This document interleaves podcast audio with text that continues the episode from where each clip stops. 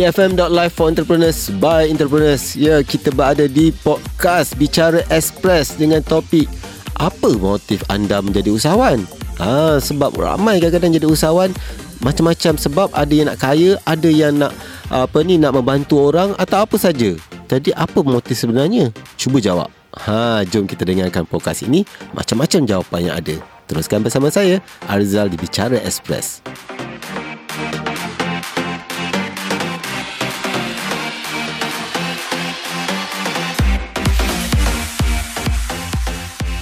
Saya nak ucapkan selamat datang kepada Muhammad Ashraf Maidin Koti, Managing Director Restoran Kaklah Ikan Merah. Apa khabar? Uh, Assalamualaikum. Terima kasih kepada Mariza EFM Kerana menjemput saya Untuk mm-hmm. apa uh, Bercerita kan Apa sebab sedikit pasal bisnes kan. Uh, yeah. So Alhamdulillah Baik Sehat. Alhamdulillah. Okay Ashraf. Panggil Ashraf eh? Uh, Boleh panggil Okay Ashraf. Boleh ceritakan lebih uh, Secara ringkas lah Apa sebenarnya Restoran Kak Alai Kamera ni? Berapa lama dah? Bila Apa ni? Di mana restorannya? Berapa bawa cawangannya? Ha, Dengarnya dah banyak cawangannya ni. Ha, Cuba cerita sikit. Mungkin ramai nak dengar Okey, sebelum tu saya memperkenalkan uh, lagi sekali nama saya. Nama mm-hmm. saya Muhammad Ashraf daripada mm-hmm. Kak Lah Kepala Kamera ataupun mm-hmm. daripada syarikat KLK Food Industry Sendirian Berhad. Okay. Uh, so sebenarnya kita menggunakan jenama yang sama, kedai mm-hmm. yang sama iaitu Kak Lah Kepala Kamera. Kita mm-hmm. ada tiga tiga uh, cawangan, salah mm-hmm. satu satu di Kelantan mm-hmm. dan dua di KL. Mm-hmm. Di KL tu satu kita berada dekat Bangi, area mm-hmm. UKM, yang mm-hmm. keduanya kita berada dekat area Bank Negara, IUNW. Okey. Okey. Alright dan uh, di KL dah setahun lebih. Ah uh, ya apa kedai apa cawangan yang berada di Kuala Lumpur ni usia dia dah setahun setengah mm-hmm. dan yang berada dekat Kelantan lebih kurang 15 tahun ke atas ke 18 tahun lah. Wow, lama tu pengalaman. Ya. Ni adalah bisnes keluarga lah kan? Ah boleh dikatakan bisnes keluarga uh, lah. Jadi Ashraf dah bawa dia ke KL dan apa nak memperkenalkan jenama Kak Ikan Merah ni di KL pula. Okey, macam mana sambutan sekarang ni? Okey. So far Alhamdulillah mm-hmm. Sambutan sangat memberangsangkan Dari mm-hmm. segi Customer ke kedai mm-hmm. Dari mhm. segi delivery okay. So far Alhamdulillah lah Maksudnya Sambutan yang sangat memberangsangkan lah Okay Ashraf Okey, kita mengenai topik kita pada minggu ini. Apa motif sebenarnya nak jadi usahawan? Jadi, Ashraf ni gila. Apa motif Ashraf sebenarnya nak jadi usahawan? Ha, kenapa? Mesti ada sebab kan? Okey, saya tertarik tadi yang apa yang Abang Rizal apa di awal perbicaraan hmm. tu kan yang apa Abang Rizal ceritakan jadi macam kanak-kanak. Mm-hmm. Uh, kanak-kanak ni melakar impian, mm-hmm. melakar cita-cita, mm-hmm. melakar apa matlamat dia kan. Maksudnya mm-hmm. dia boleh jadi semua. Macam macam cakap nak jadi Superman, hero ke apa semua. So, mm-hmm. semua boleh jadi. Mm-hmm. So, itulah yang saya impikan masa saya kanak-kanak. Mm-hmm. Saya bukan kita kata, uh, apa, saya bukan lahir daripada keluarga yang senang. Mm-hmm. Saya nampak kesusahan ma dan abah saya. Mm-hmm. Macam mana untuk mendirikan delegasi Kak Lah Kepala Kamera. Macam mana untuk melonjakkan jenama Kak Lah Kepala Kamera ni kan. Mm-hmm. Mm-hmm. So daripada itu terdetik di hati saya mm-hmm. untuk kenapa saya nak jadi usahawan? Kenapa? Sebab saya ada tujuh orang adik-beradik tau. Mm-hmm. Saya ada mhm. tujuh orang adik-beradik tetapi saya je yang men, uh, yang menjalankan uh, perniagaan. Oh ya. Yang lain semua kerja, bekerja dengan kerajaan, mm. kerja swasta mm. kan.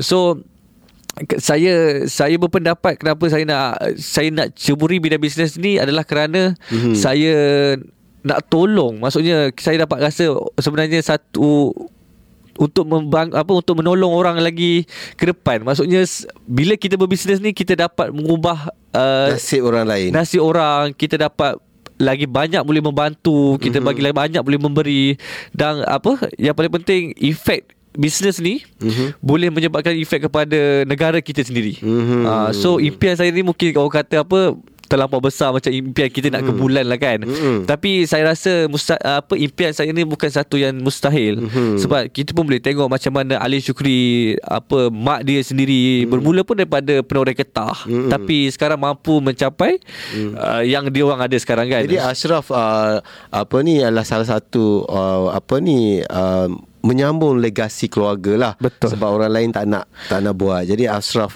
rasa Ashraf terpanggil untuk menyambung apa yang dibuat oleh mak Ah betul. Dia keluarga. Sebab saya dah mulakan bisnes ni sebenarnya sebenarnya saya dah macam-macam bisnes saya Mhm. dah try buat sebelum ni saya rasa dah 8 tahun.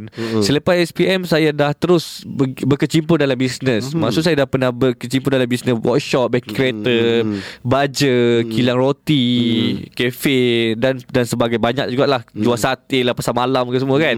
So daripada situ sebab tapi saya biasalah kita ni ibarat roda kan apa kejap okey, kejap tak okey. Kita masih lagi mencari di mana kita punya Kekuatan. Yes, ah, di mana sebenarnya kita punya rezeki kan. Sebab itulah nak jadi usahawan ni kita kena ada hati yang kental kan. Akhirnya sebenarnya ah, bendanya ada di depan mata kan.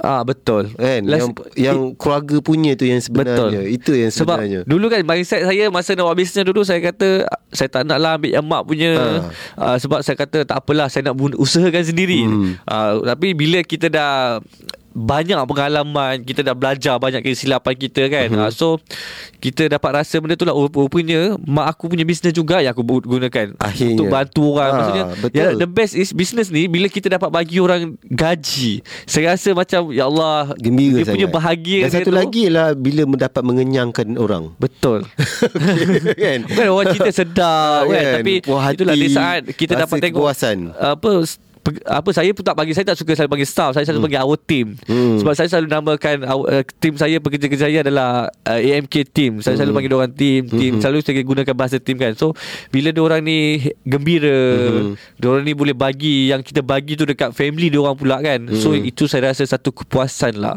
Mhm. satu kepuasan kenapa? Walaupun saya tak adalah dah apa orang kata kaya raya pun tapi alhamdulillah lah kan Hmm. rezeki yang masuk ni kita boleh berkongsi dengan orang uh, yang memerlukan Okey, itu dia sebenarnya. Itu motif sebenar. Ah, saya- Ashraf masuk dalam bisnes. Ah, saya dalam bisnes saya, saya rasa nak kalau boleh semua nak semua orang senang. Oh, nak Sebab saya senang. pernah rasa kesusahan tu kan. Ah. Sebab saya rasa bila kita tengok orang kaya ni kan ah, apa senang hidup dia. So saya rasa saya mungkin terpanggil kononnya kan. Okey, okay, macam Terpanggil, penyelamat ah. lah Superman. Betul Jadi penyelamat Right, Mana okay. tahu kan ha, Tapi itulah Apa kita kata niat Niat kita Kenapa kita terlibat dalam bisnes Kita nak ubah ekonomi orang. Maksud saya tak ada. Bukan kan maksud saya saya panggil, saya ada duit ah bagi dia duit tak. Maksud saya Dia kena bekerja lah. Ah dia kena bekerja. Maksud Ah, saya saya boleh panggil dia. berusaha. Okey, kenapa kau kau tak ada kerja? Aku boleh bagi kau kerja. Hmm. Ah kau tak ada kau nak bisnes.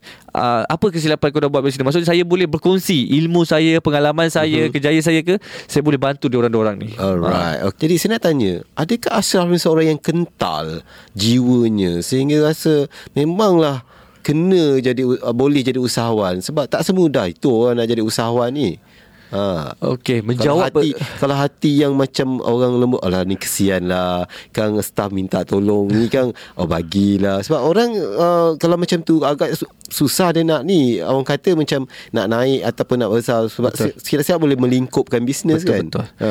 Uh, okay, menjawab persoalan tu. Mhm. Mm-hmm. Okay, kenapa hati kental tak kental tu sebenarnya secara automatik saya rasa. Mhm. Mm-hmm. Bila kita terlibat dalam bisnes ni, kita kena ada satu jiwa yang kental. Mhm. Mm-hmm. Tak boleh patah semangat, mm-hmm. tak boleh terlampau lembut. Mhm. Mm-hmm. Uh, kental ni macam mana? Kental ni dalam kita apa menangani pelbagai cabaran, dugaan. Sebab e-business ini ibarat satu perjudian. Mm-mm. Perjudian yang mana in future kita tak nampak apa sebenarnya yang akan berlaku. Betul. Let's say kalau is a positive effect, Mhm. mm-hmm. alhamdulillah kita kita okey tapi kalau kata kita terjun lubang Mhm. uh, kita terpaksa hadapi macam mana sakitnya jatuh lubang tu Mhm. uh, so bagi, macam saya saya dah berkecimpung dalam bisnes dan pelbagai pun walaupun usia saya muda dah saya rasa dah 8 tahun Mhm. saya dah try and then saya pun apa orang cakap dulu selalu bergaduh dengan family juga dengan mak kan sebab jelas dulu saya pernah kerja bank Mhm. so mak kata kenapa kau kerja berhenti tapi kau buat bisnes juga benda yang belum tentu ada hasil Mhm. tapi saya tahu jiwa mak ni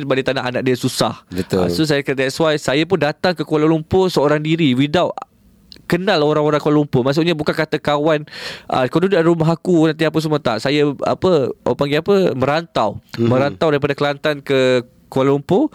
Mm-hmm. Memang dah niat nak buka nak cari satu dana yang boleh aku kembangkan bisnes. Mhm. Tapi masa tu tak fikir lagi nak buat Kak Lah. Kak Lah kepala kamera ni. Mhm. Tapi just datang niat nak nak cari rezeki, nak cari sumber. Mhm. So far alhamdulillah dapat sumber tu saya back to niat saya untuk buat bisnes. Mhm. And then alhamdulillah lah maksudnya bisnes saya cuba buat kali ni. Mhm. Uh, alhamdulillah apa berkat mungkin berkat doa mak ayah juga Betul. berkat, merantau ke alhamdulillah berkembang jadi, dengan jadi positif. Ashraf berbalik pada soalannya adalah seorang yang kental Ah, lah. Saya rasa kental lah Maksudnya kental tu Sebab macam cerita tadi Kita datang seorang Daripada kampung Kelantan tu Tanpa kenal orang Yang kat KL ni Kita datang seorang Sanggup menghadapi Ah, dugaan ah, tu. dugaan-dugaan sebab without kita ada bekalan duit, mm-hmm. tak kenal tempat tinggal Kuala Lumpur ni macam mana mm-hmm. cabaran kan. Ah, so kita memulakan titik-titik yang kita nak usahakan tu Daripada zero. daripada kosong, daripada zero. Alright. Okay, Ashraf.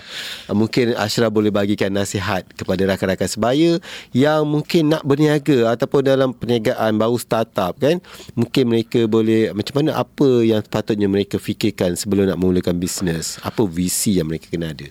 Okey, pertama sekali saya rasa bersyukur kerana wujudnya apa radio online EFM ni mm-hmm. kerana menjadi salah satu platform mm-hmm. untuk usahawan-usahawan boleh mendengar pelbagai saya rasa dalam EFM ni pelbagai dah tip-tips mm-hmm. dah pelbagai cerita dah dia bercerita mengenai usahawan ni kan. Mm-hmm. Uh, so mungkin saya boleh tambahlah sikit daripada Betul. dah banyak-banyak tip tu saya boleh tambah mm-hmm. sedikit kan apa pengalaman saya. Mm-hmm. Okey, tip untuk jadi usahawan uh, apa dah satu saya rasa kena menjalani hidup yang sentiasa positif. Betul, setuju. Kena hidup jalani Saya rasa bukan ini usahawan saja Saya rasa semua orang kena Semua set orang, kan? Semua orang kena set dalam satu mindset Mhm. Kalau untuk menjadi seorang yang berjaya Sebab berjaya ni tak semestinya adalah usahawan Maksudnya Mhm. berjaya ni dalam bidang dia minat Betul. Ju- Bukan kata apa Tidur je Mhm. Ah, Maksudnya kejayaan ni adalah Melakukan sesuatu yang dia orang sukai kan Mhm. So saya rasa tips saya adalah Untuk menjadi seseorang yang berjaya ni adalah Menjalani kehidupan yang Beraura positif Betul. bersemangat Mhm. bangun pagi walaupun ada seribu satu masalah tapi Mhm. l- apa ukirkan senyuman Betul. Ah, tengok diri sendiri dah senyum Betul ke? Sebab- oh, okay. Tengok diri sendiri pun senyum Sebab Mhm. saya rasa bila kita menghidupkan di awal pagi Kita bangun tidur menghidupkan aura positif tu Mhm. Dia memudahkan rezeki tu masuk memudahkan pekerjaan mm-hmm. uh, sebab ni yang saya rasa amalan saya lah saya mm-hmm. amalan saya saya rasa bila semalam ada masalah bangun pagi saya bangun saya cuba apa padamkan ah, masalah yang kita dapat tu Alright, okay. Itu nasihat daripada Ashraf kepada rakan-rakan semua yang lain. Yang sepatutnya kita sebenarnya kena positif, kena sentiasa berada beraura yang bagus Betul. sekeliling kita. Kawan-kawan keliling kita pun kita kena cari yang positif kan? Betul. Uh, barulah kita boleh bergerak ke depan.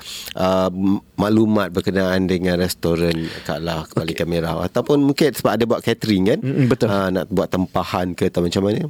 Okey, kalau untuk tengok apa jualan-jualan kita mm-hmm. boleh pergi direct kepada kita punya nama branding. Mm-hmm. Kalau Facebook Kak Allah Kepala Kamera, IG pun sama Kak Allah Kepala Kamera ataupun mm-hmm. boleh pergi kepada saya punya personal mm-hmm. uh, Ashraf Maidin Kuti ya. So mm-hmm. ataupun kalau nak berhubung boleh uh, WhatsApp dekat 0111108727. Mm-hmm. Uh, so nanti insya-Allah kalau ada masa nanti saya cuba reply secepat yang mungkin. Hmm, Uh, InsyaAllah Alright Okay terima kasih kepada Ashraf Daripada restoran Kala Kepala Ikan Merah Dan saya doakan supaya Ianya terus maju jaya uh, InsyaAllah Satu hari akan ada lebih banyak cawangan di Amin Melaka, amin. kan? InsyaAllah Terima kasih juga kepada Radio EFM Hmm, sama-sama. kerana menjemput saya. Alright